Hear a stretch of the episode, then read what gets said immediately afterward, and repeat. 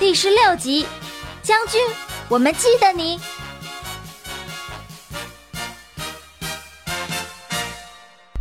铃铛神秘树枝神话穿梭机，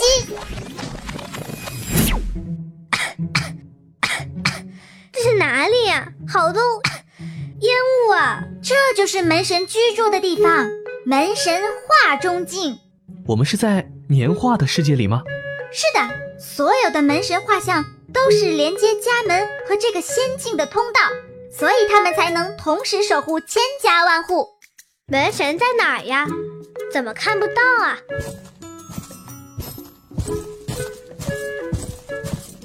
来者何人？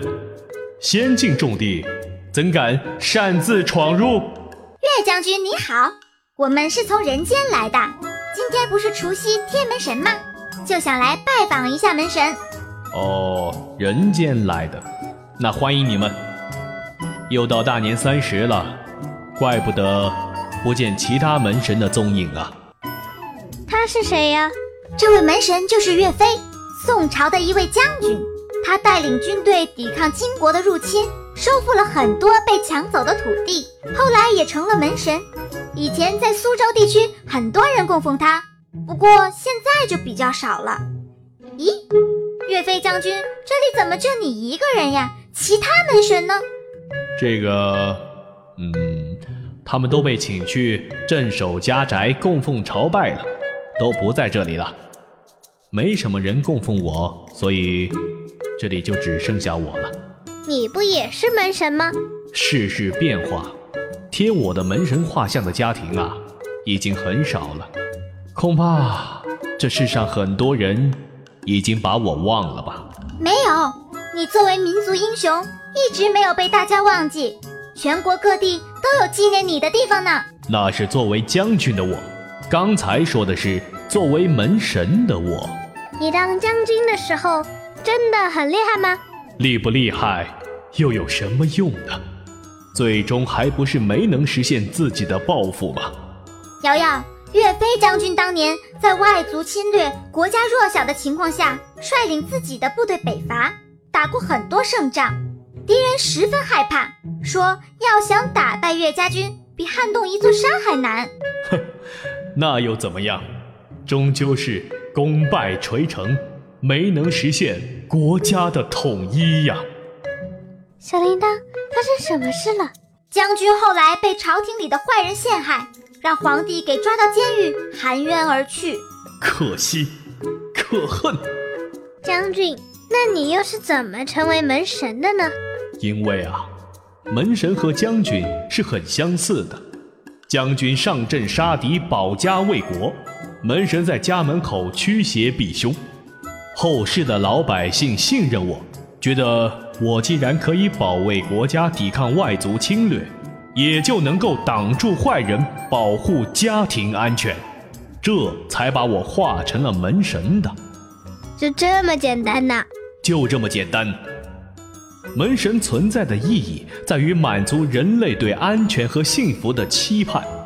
只要你自身本领够强，别人又愿意相信你，就可以成为门神的。哎，和姚爸说的差不多嘛。那你们互相之间不会有矛盾吗？比如其他门神取代了你原来的地位，供奉你的家庭就减少了。哈哈哈，是个好问题呀。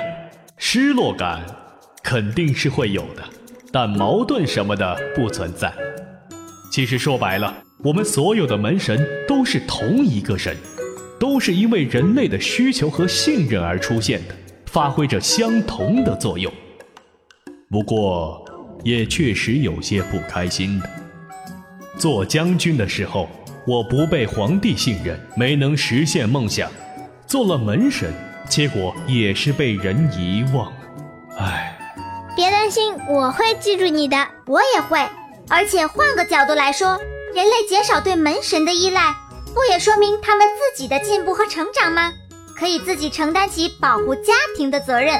哦，你这么一说，倒让我觉得欣慰不少啊。如果当年大宋国的人能够承担起自己的责任，也不至于国家受辱啊。倘若真的像你所说，现代人可以自己保护自己，把我等门神给忘了，也未尝不可啊！我们没忘啊！哈哈哈哈哈！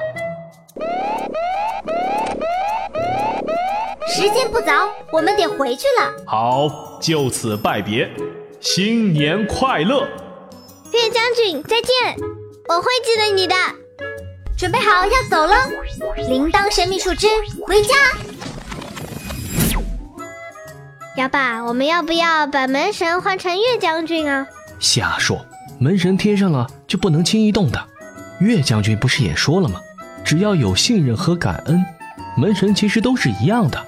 重点呀是人自己的努力。辛苦你保护大家了，哑巴，门神贴好了，接下来干嘛呢？哼哼，接下来。捂住耳朵，因为我们要放鞭炮喽！先别走，小朋友，接下来是我声音精灵小铃铛施展声音魔法的时间了。我要改变声音喽，仔细听，能听出是谁吗？这次的魔法旅行结束喽！刚才说了什么？快跟人家来知识小课堂吧！大年三十了，嘿嘿，我们一起接门神吧。妈妈说，门神是一种古老的神仙，他们守护在门前，保卫家人的安全哟。